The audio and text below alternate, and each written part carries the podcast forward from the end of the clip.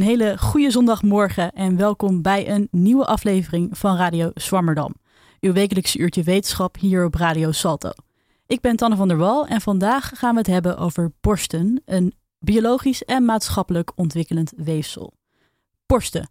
De helft van de populatie heeft ze. Ze komen voor in alle vormen en maten. We bedekken ze, we laten ze zien. We zijn er tevreden of ontevreden mee. We laten ze vergroten of verkleinen. We erotiseren ze. We voeden het nageslacht ermee. We hebben het over free the nipple. We beelden ze af in de kunst, op mokken, op bloempotten en op Instagram. Dat laatste dan wel zonder tepel. Borsten maken in biologische zin een enorme ontwikkeling door tijdens een mensenleven. Maar ook in de maatschappij is de rol van borsten niet statisch en continu in ontwikkeling. Daar zullen we het vandaag over hebben met onze gasten. Uh, ik zit hier aan tafel met dokter René van Aanbrongen. Uh, René, jij bent ontwikkelingsbioloog aan de Universiteit van Amsterdam, waar je onderzoek doet uh, naar borstontwikkeling. En misschien goed om even te zeggen, is dat jij ook mijn PhD-supervisor bent.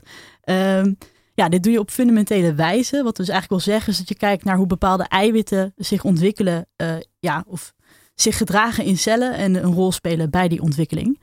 daarover zullen we zo verder praten.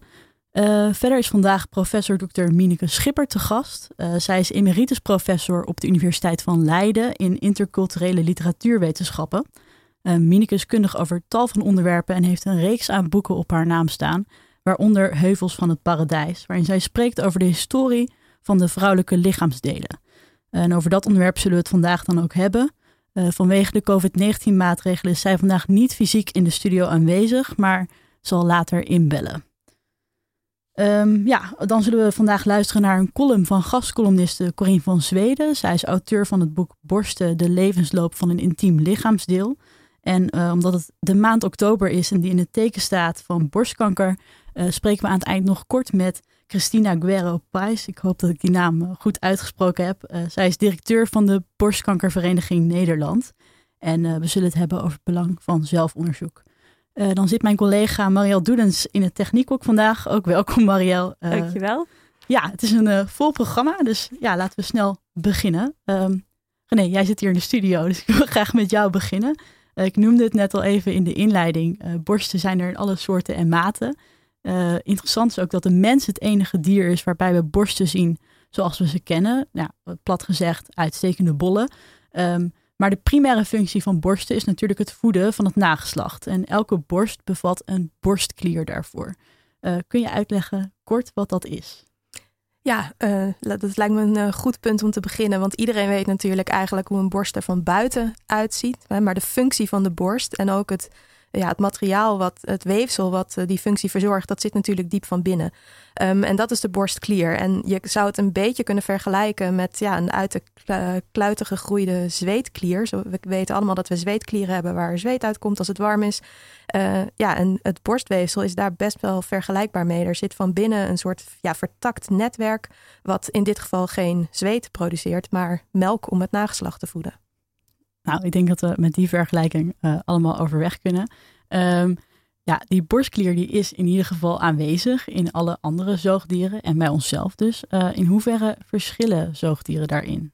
Ja, dat is misschien wel goed om te weten. Dat eigenlijk binnen elke soort is dat weefsel echt specifiek afgestemd op wat dat nageslacht uh, nodig heeft. Dus de, melk die geproduceerd wordt is heel erg afgestemd op dat specifieke, uh, die, die specifieke soort.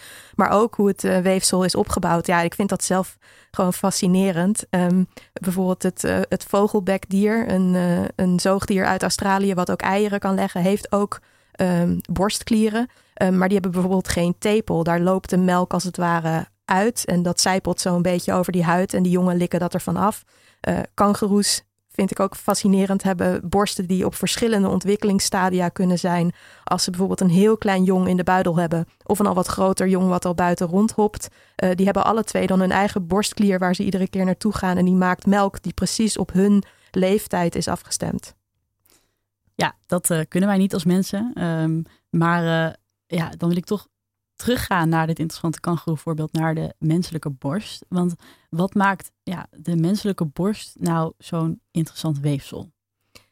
Ja, ik denk dat er verschillende redenen zijn waarom ik dat als bioloog uh, wil bestuderen. Um, aan de ene kant is het natuurlijk relevant omdat daar borstkanker in ontstaat. En dat is een, een veel voorkomende vorm van, van kanker. Ehm, dus dat is een hele directe reden om te snappen wat er mis kan gaan met dat weefsel. Ehm, en mijn insteek is eigenlijk dat als je wilt snappen wat er mis kan gaan, dat je dan het beste eerst heel goed kan begrijpen hoe dat weefsel zich normaal gesproken ontwikkelt, hoe het groeit, uh, hoe het uiteindelijk de vorm en de functie krijgt die het heeft, hoe het ook wordt onderhouden tijdens het leven. Um, ja, en als fundamentele bioloog is het gewoon een fascinerend weefsel, omdat het uh, een van de meest dynamische weefsels in ons uh, lichaam is. En kan je dan kort uitleggen ja, hoe dat weefsel bij de mens in elkaar zit? Want het bevat dus een borstklier, maar wat, ja, hoe ziet dat er verder? Hoe komt het tot zo'n uh, grote uitstekende bol die we zien van de buitenkant? Ja, ja het, het grootste deel van het, uh, van het borstweefsel is eigenlijk het, het steunweefsel. En dan voornamelijk uh, heel veel vetweefsel zit erin, maar ook bindweefsel, collageen. Um, en die verhouding is ook bij iedereen anders. Um, uh, daardoor voelt de borst ook uh, bij verschillende mensen heel anders uh, aan. Um, ja, en we weten natuurlijk ook dat, dat die pas ontstaat tijdens, de, of uitgroeit eigenlijk tijdens de puberteit. En ja, dan komen we terug op dat dynamische gedrag van het, van het weefsel. Het is niet een weefsel wat helemaal af is bij de geboorte, maar wat eigenlijk pas daarna heel erg gaat ontwikkelen onder de invloed van, van hormonen. Is dat trouwens nou een heel uniek iets wat we zien bij die borsten? Want als we kijken naar andere weefsels in het lichaam, uh, als je het daarmee vergelijkt. Um, nou, dat, dat hij dus zo gevoelig is voor hormonen, dat, is, dat maakt de, de, het borstweefsel wel heel erg bijzonder. Er zijn natuurlijk ook wel andere voorbeelden van te bedenken, hè? De, de baarmoederbekleding, uh, et cetera. Um, maar uh, dat, het, dat het dynamisch is, is, is niet per definitie een uitzondering. Het is heel verleidelijk om te denken dat als je eenmaal volwassen bent, dat je dan uitgegroeid bent en klaar en af. Uh, maar eigenlijk elk weefsel in ons lichaam is ontzettend dynamisch en wordt echt actief in stand gehouden. Er zijn continu cellen die afsterven uh, en die vervangen moeten worden. Uh, wat het borstweefsel zo bijzonder maakt, is dat het pas tijdens, of eigenlijk na de zwangerschap, als er nageslacht gevoed moet worden, dat het dan pas een definitieve functie krijgt. En tot die tijd is die eigenlijk nog in een soort ontwikkelingsstadium. Ja, dus kunnen we dan zeggen dat het bij sommige vrouwen die dus kinderen, ja, die geen kinderen krijgen, dus eigenlijk nooit volledig doorontwikkeld. Ja, dat blijft eigenlijk altijd een soort uh, ma maagdelijke staat. Ja. ja. Um, en is dat dan iets wat je uh, ook wil onderzoeken? Dat verschil tussen die twee uh, verschillende staten? Of nou, dat is wel, uh, denk ik, een van die fascinerende dingen om te bekijken. Ook omdat um, het risico borstkanker bijvoorbeeld beïnvloed wordt door ja, wat wij dan noemen de, de reproductive history van iemand. Hè. Wat voor verleden heeft dat borstweefsel eigenlijk? Is dat ooit, heeft dat ooit een zwangerschap meegemaakt? Heeft dat ooit kinderen gevoed? En is het er dan één geweest? Of heeft dat borstweefsel misschien wel vijf of tien kinderen jarenlang gevoed? die, die geschiedenis van dat weefsel, die bepaalt later weer de kans op het ontstaan van borstkanker. Want eh, wat voor soort uh, veranderingen zou je dan zeggen, ja, die het meest prominent zijn uh, als een vrouw zwanger wordt en dus um, ja, het nageslacht gaat voeden? Nou, het allerbelangrijkste is natuurlijk dat er dan pas op dat moment alles op, in werking wordt gezet om ook melk te gaan produceren. Uh, hè, dus de, de definitieve staat van dat weefsel, die functie is om melk te gaan, gaan maken. En daarvoor moet ontzettend veel weefsel bijgevormd uh, worden. Dus die cellen in dat borstweefsel gaan heel erg actief delen. Maar die gaan zich ook specialiseren om, uh, om melk te gaan maken. Dus dat is wat er tijdens de zwangerschap als grootste verandering plaatsvindt. En wat zorgt er dan uiteindelijk voor dat die melk geproduceerd wordt? Um, ja, er wordt letterlijk heel veel weefsel bijgebouwd om het om te toveren in een soort uh, melkfabriek. Dus je kunt je voorstellen dat eigenlijk in de maagdelijke staat um, is die borstklier een soort vertakt netwerk. En daar uh, worden tijdens de zwangerschap gewoon ja, een soort druiventrossen bijna aan alle kanten bijgebouwd. Uh, waar, waar een soort uh, ja, melk, melkfabriek ja, Het wordt een Campina-fabriek Het wordt een Campina-fabriek, ja. ja. Um, nou, dat is ja, duidelijk, denk ik. Um, ja, hoe onderzoek je dat dan? Want jij onderzoekt uh, dat borstweefsel en die ontwikkeling daarvan. Um, ja, dat lijkt me lastig. Want uh, ja, hoe kom je aan een borst en uh, ja, waar onderzoek je dat in? Even daarop ingaan. Ja, nou, dat is inderdaad lastig. Um, het, dit is ook een van de voorbeelden van onderzoek waar wereldwijd ook nog wel proefdieren voor gebruikt worden. Omdat je heel veel van die ontwikkelingsstadia gewoon nog niet in een ander modelsysteem kunt nabootsen. Dus er wordt bijvoorbeeld veel onderzoek gedaan aan, het muizen, aan de muizenborstklier. Um, omdat die door, uh, wel door dezelfde stadia heen gaat en heel vergelijkbaar is met de mensenborst wat dat betreft. Um, daar willen we natuurlijk eigenlijk graag van af. En het liefst zouden we ook uh, de, het mensen, de mensenborst beter bestuderen.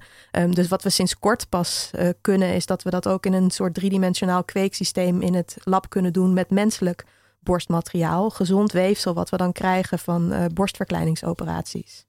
En kun je dan eigenlijk uh, aan de borst zien wat, uh, wat de geschiedenis van iemand is? Wat, hoeveel kinderen iemand heeft gehad? Um, nou, moleculair kun je dat wel zien. Dus als je op heel diep niveau gaat kijken, op het niveau van, van DNA en eiwitten, dan kun je dat waarschijnlijk wel meten met complexe technieken.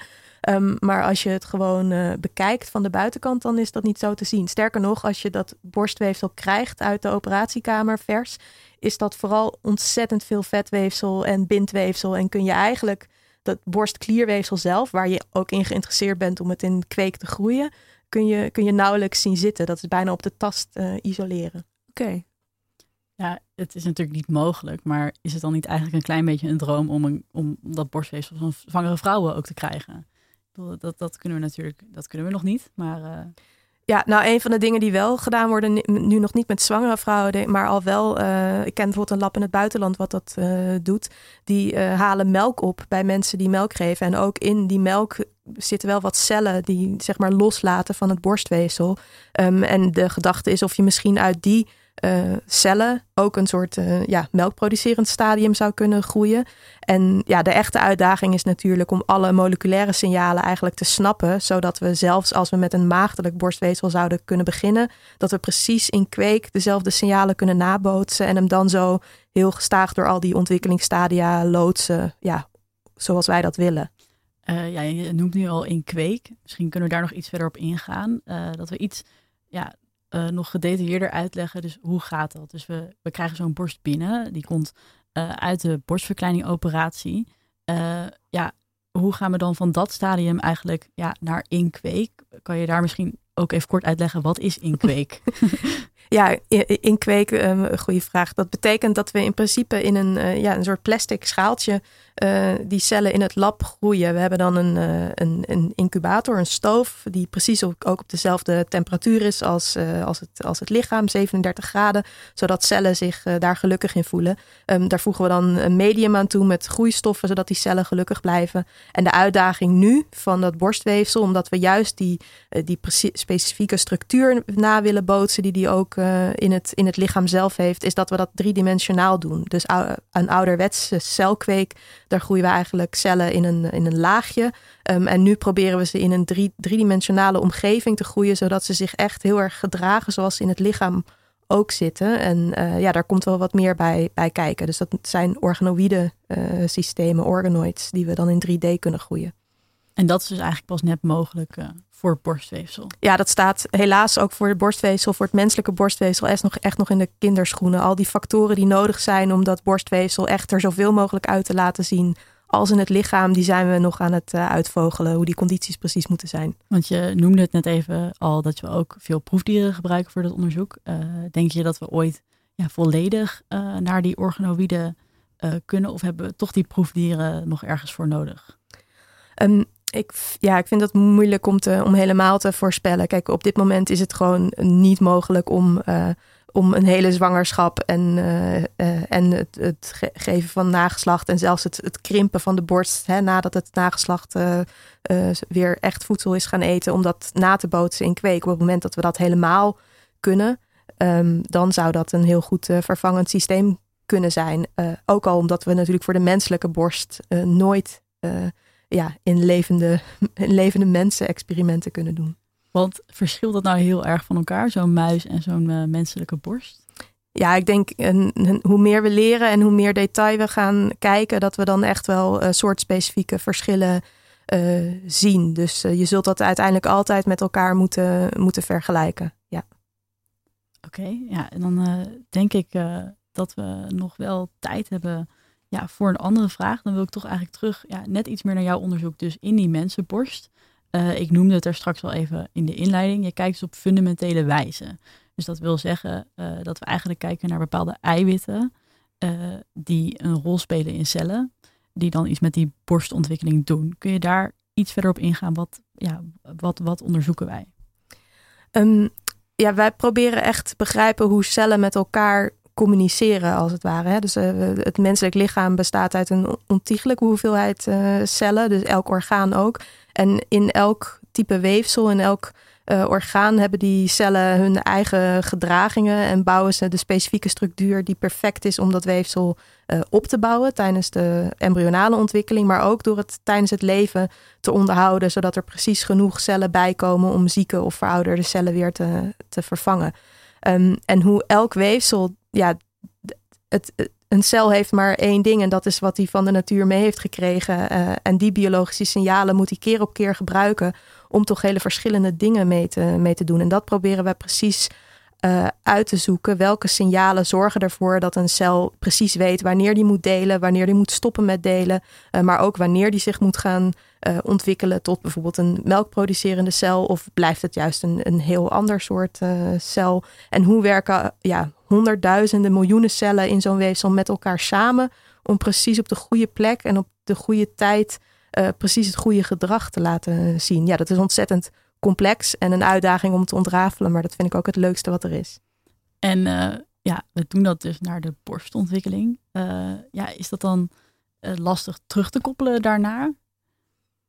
Hoe, hoe, bedoel je dat precies? Ja, dus we kijken eigenlijk dus, dat is dat fundamentele onderzoek. Dat wil eigenlijk zeggen dat je heel op gedetailleerd niveau kijkt. We hebben het over signalen. Is dat dan lastig om dat terug te koppelen naar wat dat nou doet met die borstontwikkeling? Um, ja, dat, dat is wel de, de uitdaging. En dat probeer je, daar probeer je natuurlijk ook een, precies een, een ja, modelsysteem voor te ontwikkelen. Waar je dat heel goed in kunt uh, bekijken. En soms wil je dat doen in, uh, in een simpeler systeem. Waarbij je wel gewoon cellen in een laag in op, op een plastic kweekschaaltje kan groeien. Soms moet je naar zo'n organoïde systeem. Omdat je dan in 3D als het ware kan kijken. Um, soms moet je nog steeds naar een, naar een proefdier. Omdat je ook de hormoonschommelingen en zo uh, mee wil nemen. Oké, duidelijk. Dus eigenlijk gebruik uh, je een mix van die verschillende systemen om die signalen dus eigenlijk uit te vogelen die dus ja, tot een specifiek resultaat leiden in die borstontwikkeling. Ja, wij zeggen in het lab wel eens, we kijken van mens tot molecuul. Ja, precies. Nou, uh, ik denk dat dat een mooie afsluiter is voor dit onderdeel over de biologische ontwikkeling van de borsten. dat is dus, als ik het begrijp, heel ingewikkeld. En volgens mij weten we daar ook nog lang niet alles van af. Uh, dus je kunt nog even dooronderzoeken. Ja, gelukkig is er nog even wat te doen. um, ja, dan is het uh, nu tijd om te luisteren naar een gastcolumn. En die uh, komt vandaag van Corine van Zweden. Zij is auteur van het boek Borsten, de levensloop van een intiem lichaamsdeel. Um, nadat zij zelf werd gediagnosticeerd met borstkanker, heeft ze ja, deze als het ware biografie geschreven over de verschillende rollen die borsten vervullen in een mensenleven. Uh, ik heb het gelezen en kan het in ieder geval zeker aanraden. Uh, maar voor nu zullen we luisteren naar een column dat ze voor deze aflevering schreef. Dat betekent dat uw linkerborst geamputeerd moet worden, maar we kunnen tijdens de operatie meteen een reconstructie doen. Het was een schokkend zinnetje dat de oncologisch chirurg die ochtend tegen mij zei. Mijn kanker was terug en mijn borst moest eraf. Toch eindigde de mededeling met het relatief goede nieuws: we kunnen meteen een nieuwe borstvoeding maken. Ik was in verwarring. Als ik niet oppaste, zou de rest van het consult niet over mijn ziekte gaan, maar over de technisch verfijnde manieren om borsten te reconstrueren. Met siliconenimplantaten, met buikvet of een rugspier. Maar wilde ik dat wel? Ondanks de ellende van het moment begon zich meteen iets in me te roeren. Waar komt die nadruk op borstreconstructie vandaan? Waarom wordt het als all-in pakket gepresenteerd? Zieke borst eraf, nieuwe ervoor in de plaats? Waarom praten we niet eerst over de ziekte die mijn leven in gevaar brengt? En wat zegt dit eigenlijk over het belang dat wij aan borsten hechten? Kan een vrouw niet zonder? Achteraf kun je zeggen dat op dit moment het idee ontstond voor mijn boek Borsten, de levensloop van een intiem lichaamsdeel. Nu ik een borst zou verliezen, raakte ik geïnteresseerd. Ik wilde weten wat borsten voor lichaamsdelen zijn waarom we zoveel belang hechten aan die halfronde, zachte bollen, wat ze betekenen voor vrouwelijkheid en identiteit en of we echt niet zonder kunnen. Aan het eind van het consult zei de chirurg: Er is veel onderzoek waaruit blijkt dat vrouwen het verlies van een borst beter verwerken als ze meteen een reconstructie krijgen. Maar het staat u natuurlijk vrij om daar anders over te denken. Ik dacht er inderdaad anders over. En dat is niet veranderd nu ik een heel boek aan het onderwerp borsten heb gewijd. Ik ontdekte dat borsten, in tegenstelling tot andere lichaamsdelen, heel verschillende rollen kunnen spelen in een vrouwenleven. Als borsten zich in de puberteit manifesteren, verandert een meisje in een vrouw. Het draait in die fase vooral om hoe borsten eruit gaan zien. Of je ze gaat verstoppen of voluit tonen, of je er plezier aan gaat beleven, of juist niet. Als een vrouw zwanger wordt, wisselen de borsten tamelijk plotseling van rol. Ze zijn er niet meer in eerste instantie voor het mooi of de leuk, maar ze verschaffen voeding aan het nageslacht. Borsten worden kleine melkfabriekjes. Een andere rolwisseling vindt plaats op het moment dat kanker wordt vastgesteld in één of beide borsten. Dat overkomt in Nederland één op de zeven vrouwen. Mooi of lekker of goed zijn in het produceren van melk, het maakt allemaal niet zoveel meer uit. De borst brengt het leven in gevaar en moet weg. De mogelijkheid om te wisselen van rol maakt borsten uniek.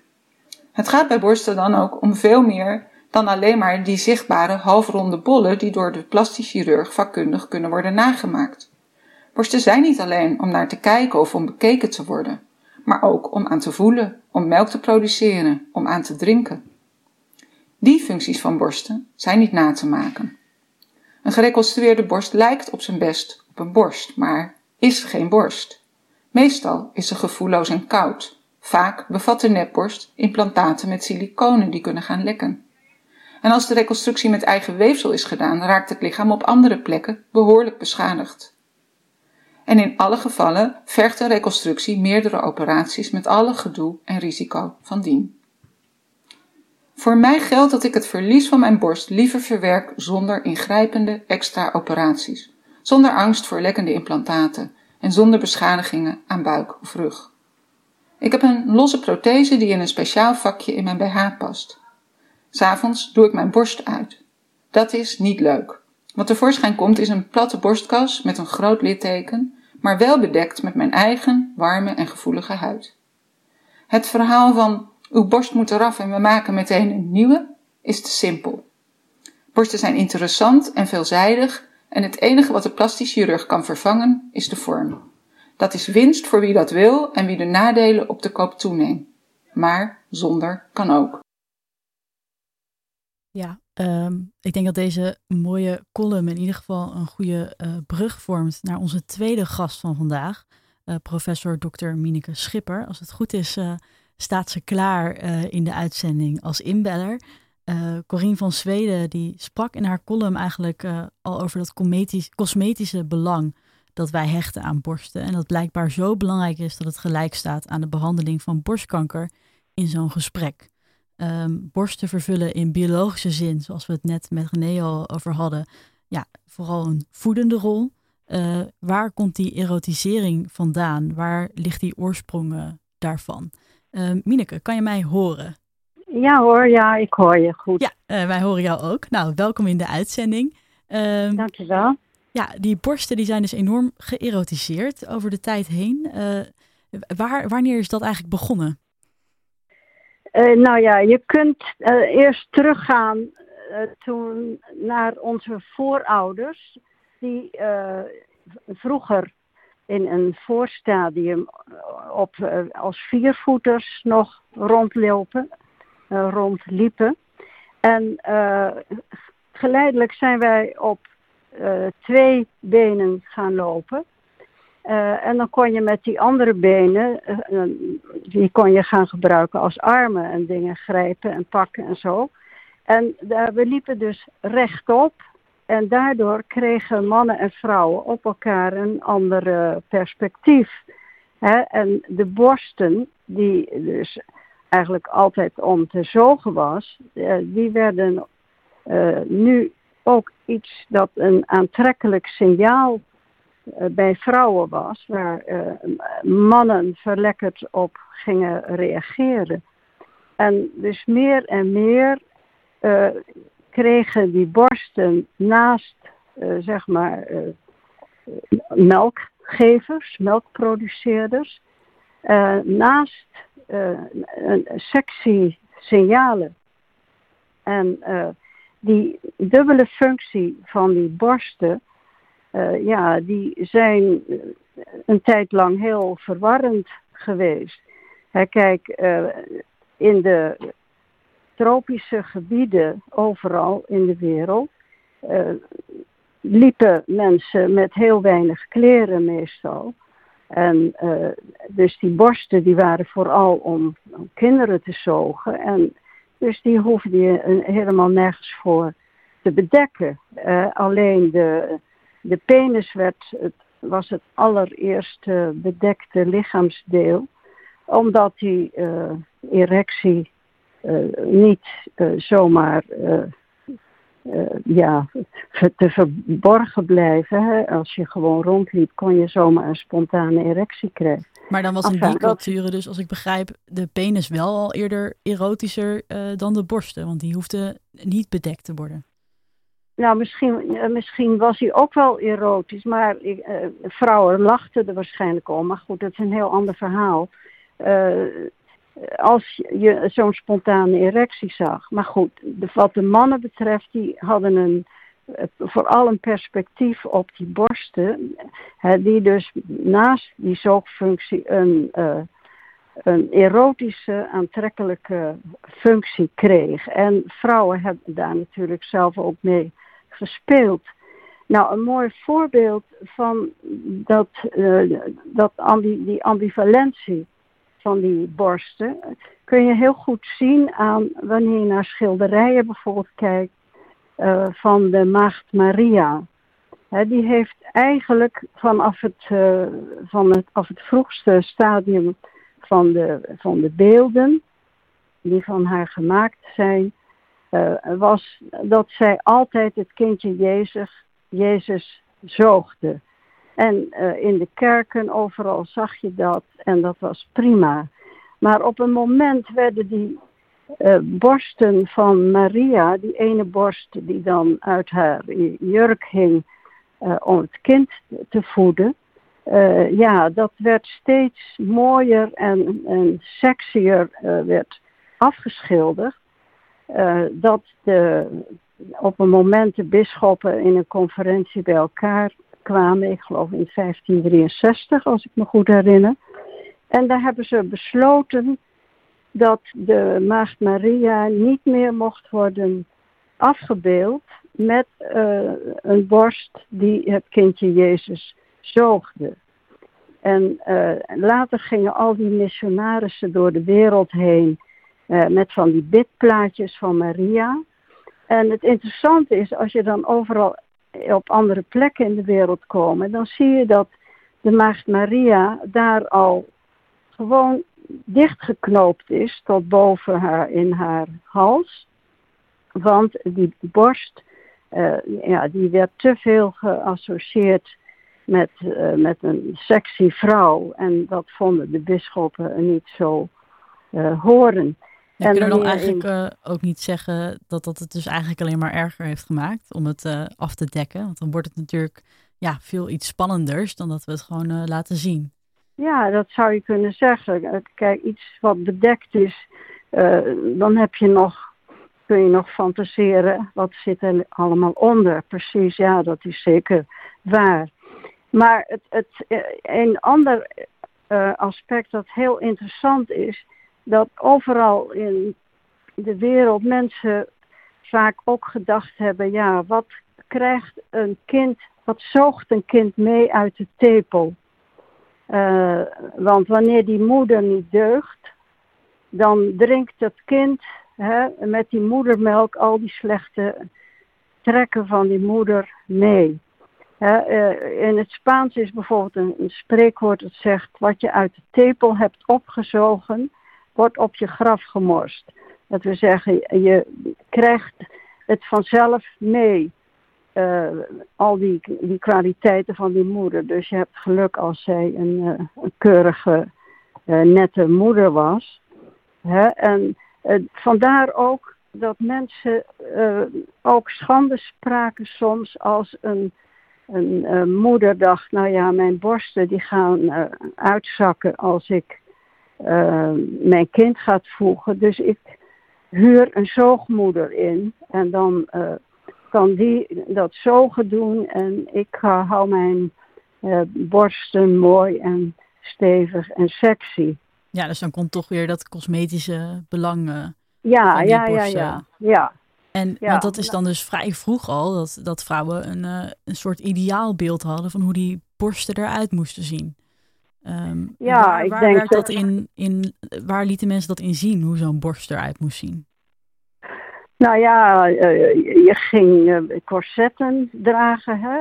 corseletten, waarin die, die borsten een klein beetje omhoog gestulpt werden, of zelfs heel erg.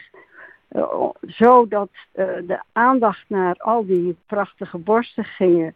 Hè, het, schijnt dat in, aan het Franse Hof, bij Lodewijk XIV en zo, in die tijd waren die, zag je die decolletés enorm populair worden.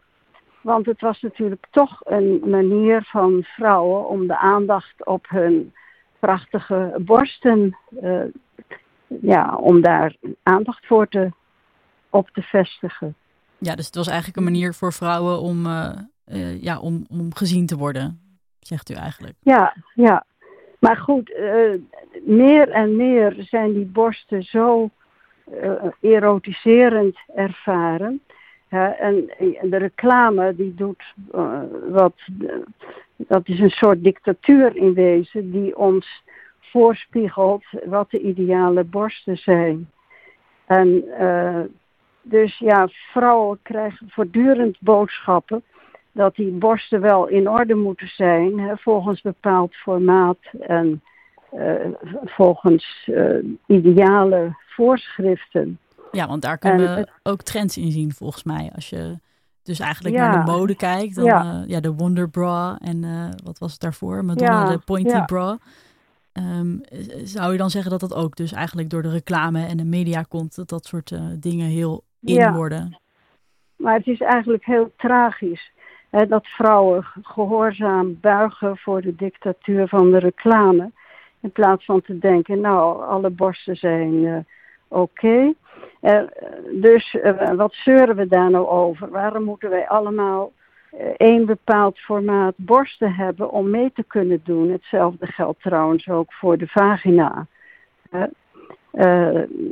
Maar dus wat die borsten betreft, denk ik, uh, ja, als we daar onszelf aan onttrekken, aan die, aan die, die zware eisen, als je, je mag alleen maar meedoen als je zulke borsten hebt, er is nu een grote actie eh, een paar jaar geleden geweest.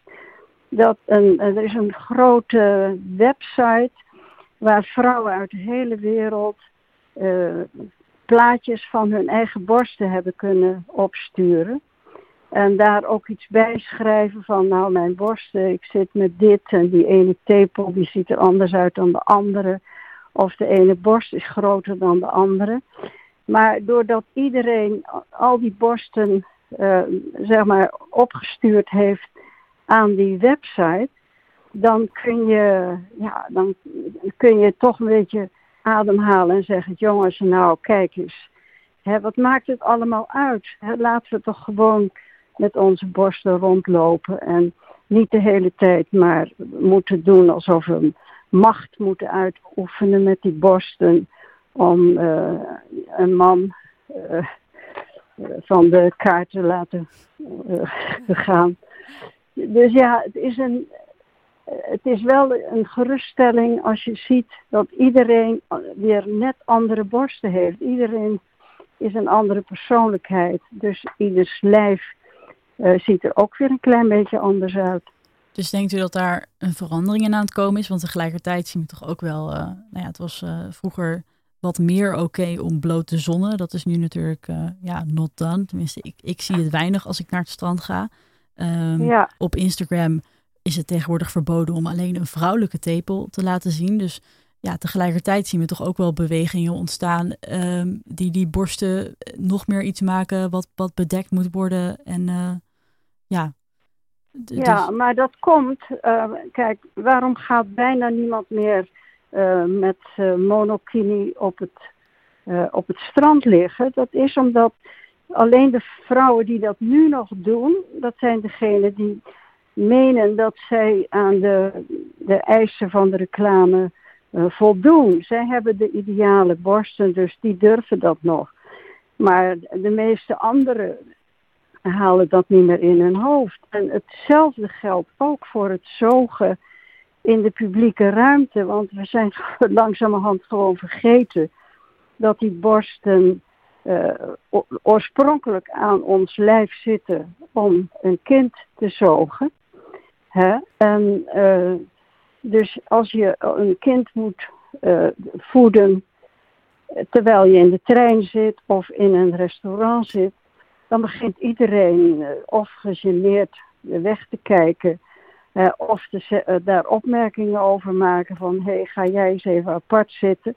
Of in een restaurant beginnen mensen aan een ander tafeltje te klagen en te zeggen, ja, laat die vrouw eens even naar de wc gaan om dat kind te zogen.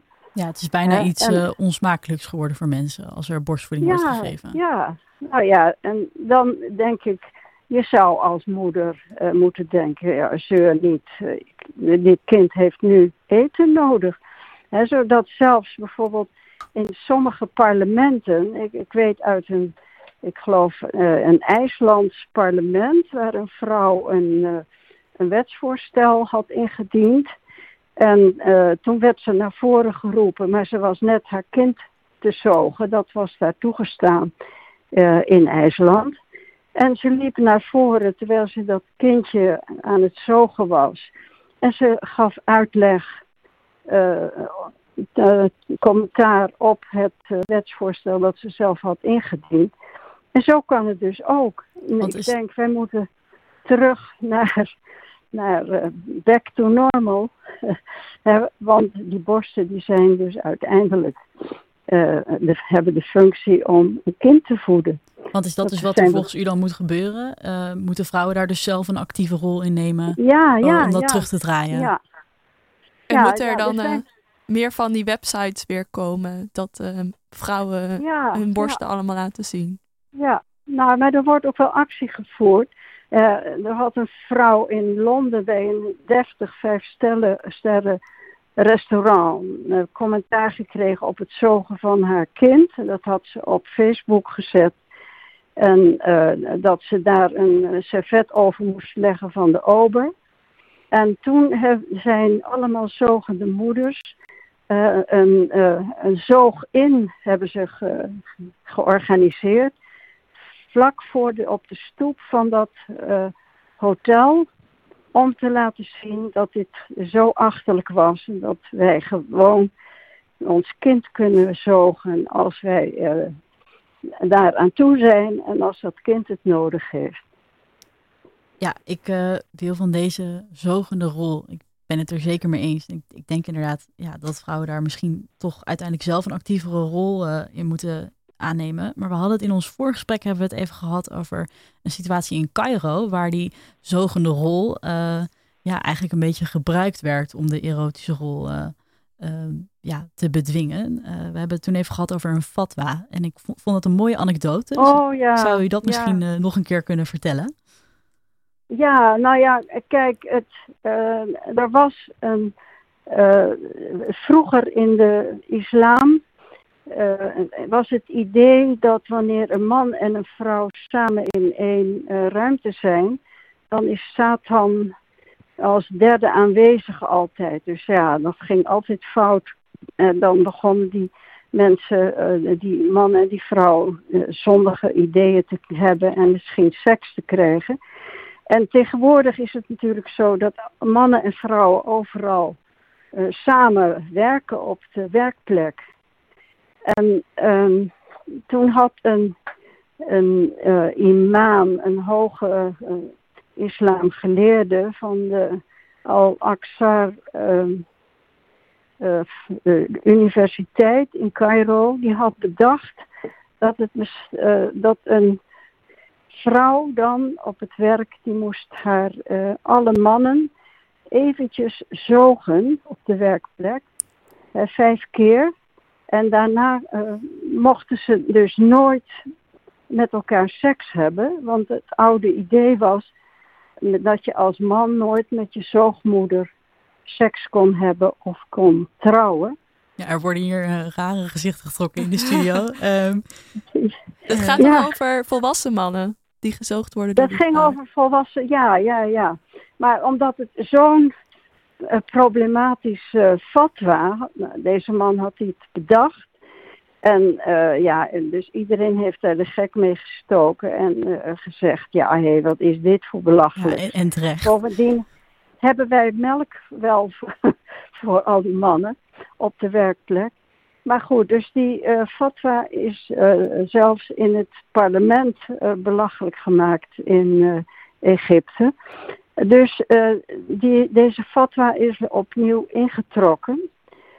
het probleem blijft natuurlijk dat mannen en vrouwen bij, met elkaar op de werkplek samen zijn. En dat blijkt dus in de praktijk helemaal geen probleem. je kunt vergaderen en samenwerken. En uh, ja, dat, die, die oude gedachte dat Satan dan onmiddellijk in de buurt is, uh, dat blijkt erg mee te vallen in de praktijk. En, dus het was eigenlijk uh, niet, niet nodig geweest? nee, ja, het, het, het is iets dat oh, een idee overgebleven uit de, de middeleeuwen, maar dat is natuurlijk meteen van tafel geveegd. En gelukkig maar. Ja, ja, ik denk dat we daar blij over moeten zijn. Dan kunnen we het misschien toch beter als vrouwen uh, zelf aanpakken, het probleem. Ja. Um, ja. Ik denk uh, dat we het gesprek gaan afronden en zo verder gaan naar de volgende spreker met deze mooie anekdote als afsluiter. Um, ik wil je heel erg bedanken, Mineke, dat je hier vandaag ja, digitaal bij ons via de telefoon aanwezig wilde zijn en in gesprek wilde gaan. Um, ja, hartelijk dank daarvoor. En uh, als het goed is, staat de volgende beller zo al klaar. Dit is uh, Christina Guerrero Pais van de Borstkankervereniging Nederland. De Borstkankervereniging Nederland zet zich in voor patiënten en naasten met borstkanker. En aangezien de maand oktober geheel in het teken staat van de borstkanker, um, ja, bellen we vandaag ook nog eventjes met Christina. Christina, als het goed is, sta je klaar? Hoor je mij? Ja, ik, hoor je. Uh, goedemorgen. Ik, ik hang aan de lijn. Ik uh, hoor jou ook en de, de rest van de luisteraars ook inmiddels. Nou, fijn dat je kon inbellen. Um, ja, één op de zeven vrouwen in Nederland die krijgt helaas borstkanker.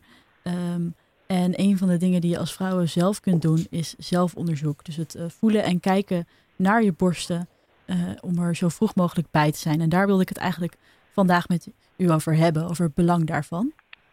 Ja, zeg maar je alsjeblieft, toch? Oh, Oké, okay, nou dan zal ik je zeggen. Um, ja. ja. want ik, uh, nou, ik ben zelf 26 en ik merk vaak in mijn sociale kring dat uh, veel vrouwen in die leeftijdscategorie er eigenlijk ja, minder van op de hoogte zijn dat dat zelfonderzoek ook op jonge leeftijd al zin kan hebben, maar ook hoe dat zelfonderzoek eigenlijk in zijn werk gaat. Waar, waar moet je nou eigenlijk op letten?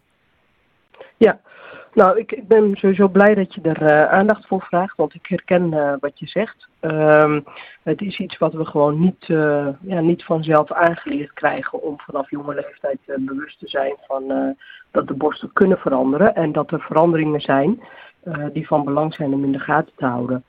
Um, ik wil zo wel iets meer vertellen over hoe zo'n zelfonderzoek eruit kan kunnen komen te zien. Van belang is dat er, wij hebben samen met Know Your Lemons, dat is een Amerikaans uh, ja, initiatief die een hele mooie ja, plaat hebben gemaakt van wat de elementen zijn waar je op moet letten. En dat uh, gaat echt om ja, allerlei verschillende dingen die je kunt zien en voelen. Verharding, uh, vochtverlies, uh, ingetrokken tepel, sinaasappelhuid. Ja, het zijn er in totaal twaalf. Die hebben we ook op de website uitgebreid staan. Dus ik zou sowieso, als mensen denken, oeh, dit ging me te snel, willen vragen, kijk naar de website uh, bij symptomen van borstkanker. En dan uh, kun ja, je dat zullen daar ook een, eh, een, link naar plaatsen via oh, heel social media ja. voor de luisteraars. Ja. ja. ja. maar zelfonderzoek, ja, wat van belang is, is dat je bij zelfonderzoek is dat je het regelmatig doet. dat je naar je borsten kijkt. dat je je armen langs je lichaam lang, laat hangen. Um, en dan je arm opheft boven je hoofd en opnieuw naar je borsten kijkt. Kijken is dus ook een belangrijk element. En daarna bevoelen op veranderingen. Van belang is ook om te zeggen dat als je menstrueert, dus bij ongesteldheid, dan heeft dat natuurlijk altijd invloed op je borsten. Um, dus dan um, is het ook wel goed om na de ongesteldheid weer even te checken van hé, hey, was er iets wat ik merkte en is het nu weg? Of is het er nog steeds? Um, zwangerschap is natuurlijk ook uh, een uh, belangrijk element wat, ja, wat het lichaam helemaal doet veranderen. Um, en dan, uh, ja, de belangrijkste type is periodiek voelen en kijken. ziet het er hetzelfde uit? Zie ik veranderingen die ik niet kan verklaren, die blijven? En daar dan mee naar je huisarts gaan. Want u heeft het over periodiek. Hoe vaak uh, zouden vrouwen dit dan uh, moeten uitvoeren bij zichzelf? Ja, ja dat is eigenlijk een gewetensvraag. uh, want ja, ze adviseren toch wel elke maand. Ja. Uh, maar je, je zei het zelf al aan het begin, hè? zie het maar, maar in je systeem te krijgen. Ehm, dus ik denk al dat je als, je het, als je het toch wel een aantal keer per jaar doet, dan is dat al heel fijn. maar het liefste elke maand. En, en dat geldt dan dus eigenlijk voor vrouwen vanaf welke leeftijd ongeveer zouden hiermee eigenlijk gewoon actief al mee bezig moeten zijn?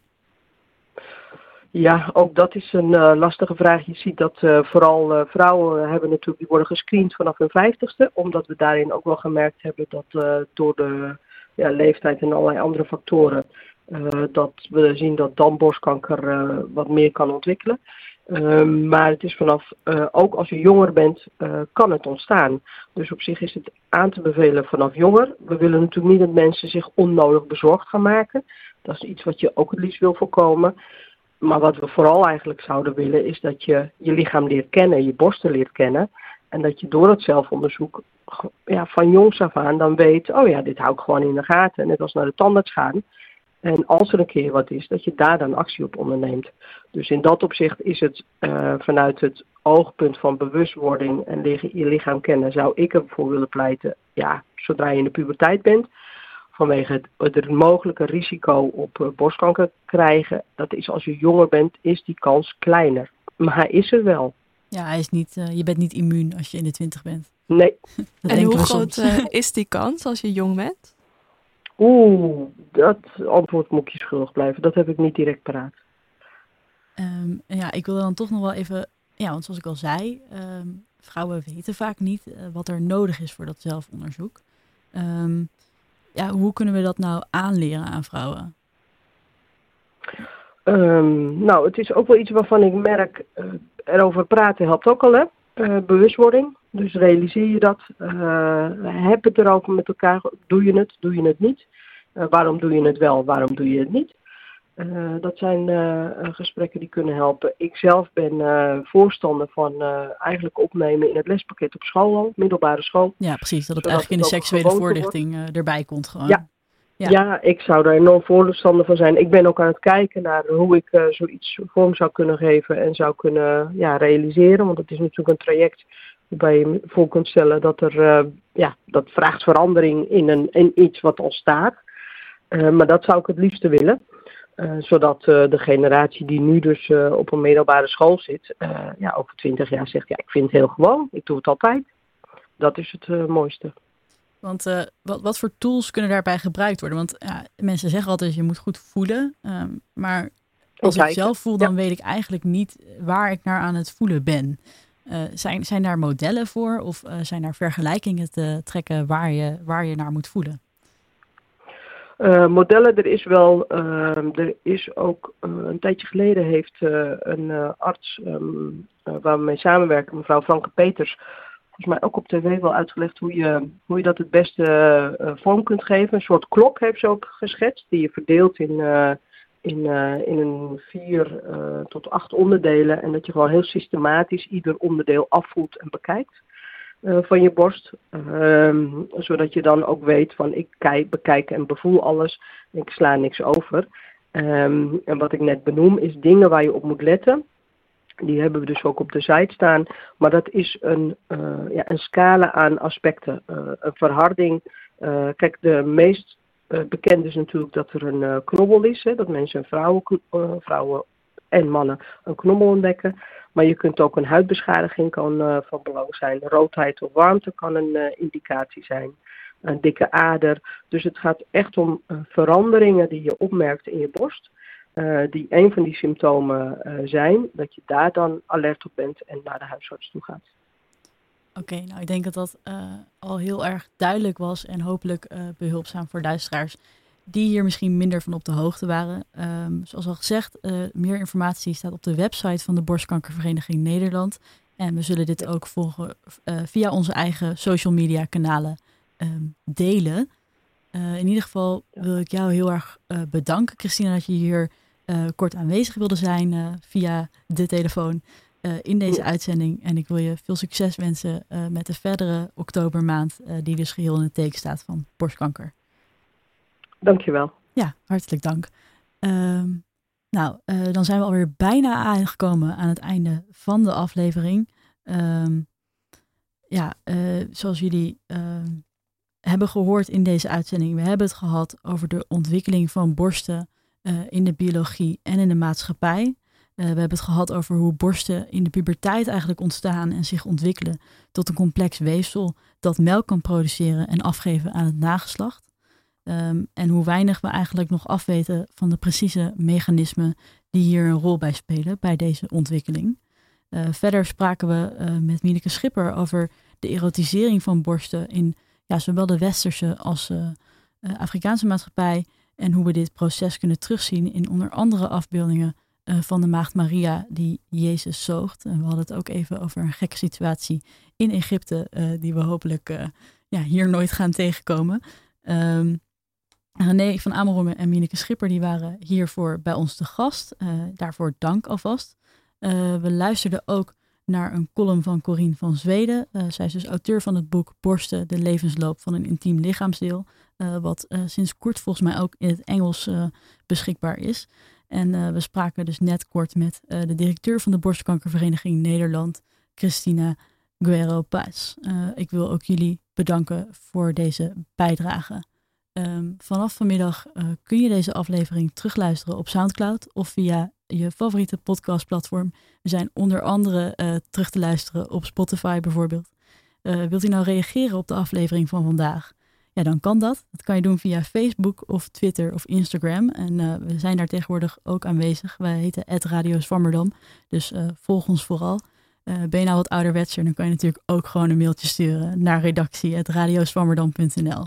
Um, ja, je zult daar dus op onze sociale media kanalen ook um, ja, dit laatste onderdeel over de Know Your Lemons campaign terugvinden. Um, ja, je hoort de eindtune nu al ingaan. Dus dat betekent dat we inderdaad bij het einde van de uitzending zijn aangekomen.